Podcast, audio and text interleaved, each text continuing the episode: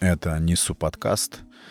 Рад вас здесь приветствовать. Кто впервые забрел сюда, вас тоже рад приветствовать.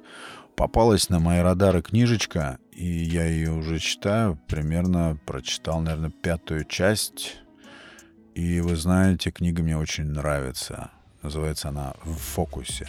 Автор Герри Келлер — там еще есть какой-то второй автор, но я его не запомнил. Уже рекомендую эту книжку. Прочитать ее важно как такой дополнительный инструментик в ящичке. А может быть, может быть, он станет и основным инструментом.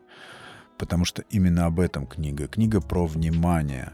Я очень много размышляю, очень много времени сам с собой э, рассуждаю довольно часто по поводу того, как работает мое внимание, как устроено внимание, как регулировать его, как направлять его. У меня большая проблема между тем, что я чувствую, что мне нужно делать, как а, вот в этой папке собираются определенные такие требования, идеи. И, конечно, я реализую все это постепенно. Но меня не всегда устраивает моя способность фокусироваться. И я ломаю голову над тем, как делать меньше, получать больше. Вот как раз вот это правило Паретта, о котором автор рассказывает в книге и на основе которого выстраивает все свои теоретические вот эти выкладки — не знал. Паретто — это какой-то, по-моему, итальянский э, чиновник, который вычислил, что все земли Италии, 80% земель Италии принадлежит 20% населения. Или 20% чиновников, я не помню. Но суть как раз этого правила заключается вот в этом соотношении. 20 э, к 80. То есть 20% усилий создают 80% результатов. Вы знаете, я прям отложил эту книжку в сторону. Я очень люблю, я дотошный в этом плане. Я не люблю э, сразу воспринимать на веру особенно то, что слишком так вот самонадеянно задвигается каким-то автором. Я убедился, что эта штука везде практически работает. Вот я э, недавно, ну, в начале этого года только удалил свой сайт. Этот сайт просуществовал, а я отношусь, относился к нему как к организму, как даже к какому-то живому существу, знаете, который щедро меня снабжал в течение, по-моему, 12 или 13 лет. И э, фишка или вот это правило, как оно здесь сработало, и очень точно сработало практически вот в выражении цифр. Этот сайт состоял из, не помню сейчас, то ли в районе 75, где-то под 80 страниц, веб-страниц, да, весь сайт, весь массив контента сайта. Но прибыльным и эффективным было из них как раз примерно 20% страниц, то есть пятая часть. То есть это не то, что близко, а очень точно ложится в эту теорию.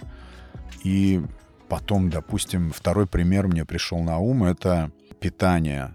То, в чем я очень сильно, ну, я так считаю, я в этом убежден абсолютно, что я в этом разобрался очень досконально, и это уже тоже перестало быть философией. Это абсолютно определенные железобетонные правила, незыблемые совершенно в моей жизни. И вот э, тот же пресловутый вопрос сахара, отказ от него или высвобождение, как я называю, от сахара, можно назвать 10, 15, 20 процентным усилием, которые в итоге дали мне 80-процентный результат в виде тех залежей энергии, которые я внутри себя открыл, каскадного просто невероятного падения веса, смены вообще всевозможных пищевых привычек, огромного количества пищевых привычек, которые отпали. И сейчас я даже уже не помню о том, что они существовали. Это как раз те самые 80% а, результата, как следствие 20% усилий. И вот э, автор этой книги наводит на мысль о том, что важно не просто из всех активностей, что мы делаем, все, чем мы занимаемся, выделить важные, а выделить одну совершенно точно определенную, одну важную вещь, одну самую важную активность. Меня, конечно, сначала мой э, скептик внутренний так э, спросил, как это вообще возможно. То есть, если ты занимаешься спортом, это одна твоя стезя. Работа, бизнес, искусство, туризм, что угодно, да, все направления. Неужели все это нужно будет исключить? Но если, вот по утверждению автора, если ты желаешь высокого результата, то действовать нужно именно так и только так. Он приводит пример на своем опыте, а это какая-то компания, владельцем которой он является, и когда-то, какое-то количество лет назад он нанял специалиста с просьбой разобраться, почему возникает в компании стагнация и нету никакого движа. И тот после такого детального анализа выводит заключение, что ему нужно либо распрощаться, либо заменить 14 э, каких-то там ключевых сотрудников в компании. Это тоже соответствовало вот этому соотношению Паретта 80-20 там примерно, да. Он удивился, что неужели это все, что нужно сделать. И сделав это, обновив вот эти позиции, в течение двух-трех следующих лет его компания получила какой-то неслыханный рост. То есть мне вот это очень интересным показалось. И самое главное, его выкладки такие достаточно радикальные. Он не разгуливает особо по вариантам. Он утверждает, что все работает только так. Да, вот я уже приводил пример с упражнениями да, физическими. Есть огромное количество всевозможных видов, типов упражнений. Но ты делаешь примерно сет а, какой-то определенный в течение одного, двух, трех месяцев и замечаешь, что все это безрезультатно. Потом, как только начинаешь фокусировать внимание на том, чтобы можно было бы убрать, что является лишним. Ведь даже когда делаешь эти упражнения, ты видишь, что вот здесь есть эффект, а вот здесь ты просто коптишь впустую. Просто ради того, чтобы пройтись по всему вот этому списку. Но точно знаешь, что реально эффективных упражнений из 10 как раз 2-3. Те, которые продвигают тебя. Вот я такой замечал всюду. Но это может быть как раз и относится к каким-нибудь феноменам, типа мы видим то, что хотим видеть. Может быть так. Он там в пух и прах разносит моду на вот эту мультизадачность. Тоже большая проблема. Я иногда делаю несколько вещей одновременно, ловлю какой-то прям кураж, вот как будто это азарт. Классная аналогия с компьютером. А, компьютер э, многозадачен, но откуда пришел термин многозадачность? Именно оттуда. И он очень здорово там раскладывает, что многозадачность — это не делание нескольких вещей одновременно.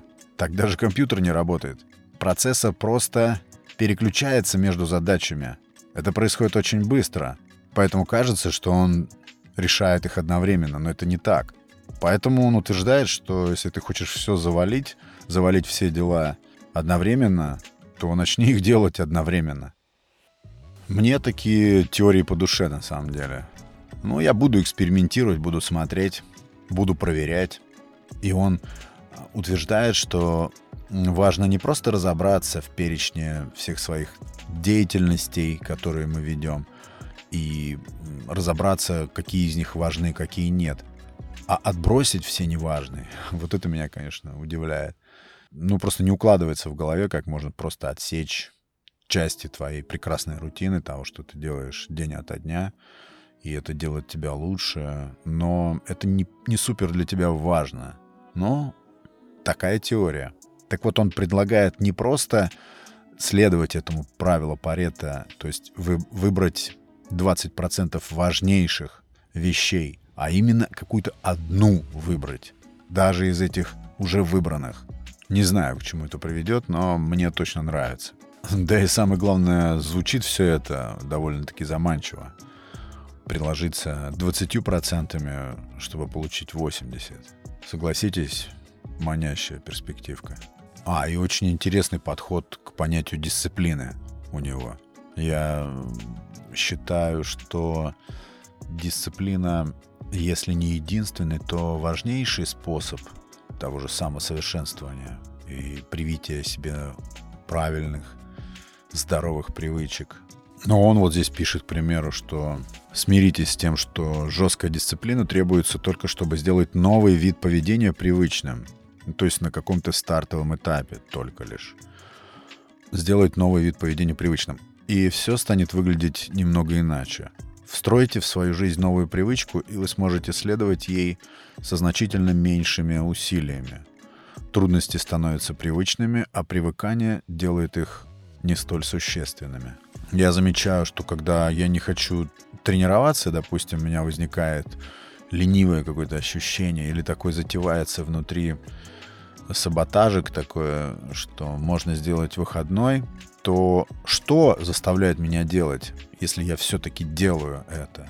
Я думаю, что это дисциплина, несмотря на, на то, что я делаю это пять лет, почти каждый день, за редким-редким исключением, может быть, пару-тройку дней в месяц, пару. И все равно требуется дисциплина, все равно требуется пнуть себя. Ничего такого легко не происходит. Это вот на моем опыте. Что это, если не самодисциплина? Понятно, что очень велика сила инерции, когда ты делаешь что-то постоянно. Ну, ты рано или поздно задаешь себе вопрос, кто я такой, чтобы сегодня не делать эту тренировку, если я ее делал 2000 дней подряд.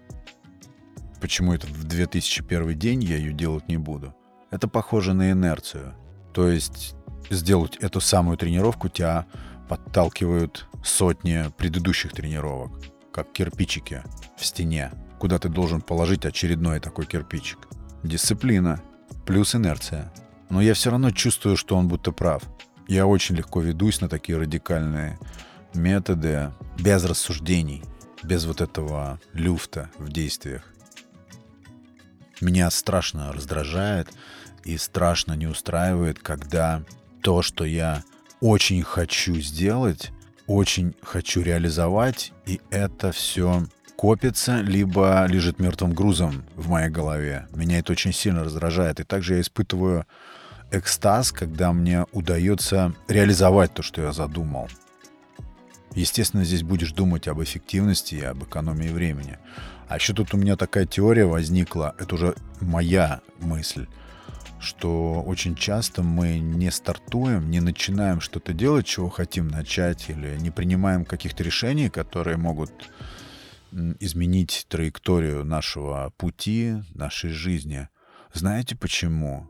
Не потому, что это не получится, а потому, что это может вдруг получиться. Вот я до чего додумался. Мы просто можем бояться, что это срастется, а вдруг это получится все, и это все рухнет на наши плечи. Или я где-то такое слышал уже, но что-то это попахивает какой-то правдоподобностью. То есть мозг играет вот эту злую шутку, изолируя нас от каких-то успешных результатов, вероятно, которые будут потом, может быть, я не знаю, энергозатратны для него.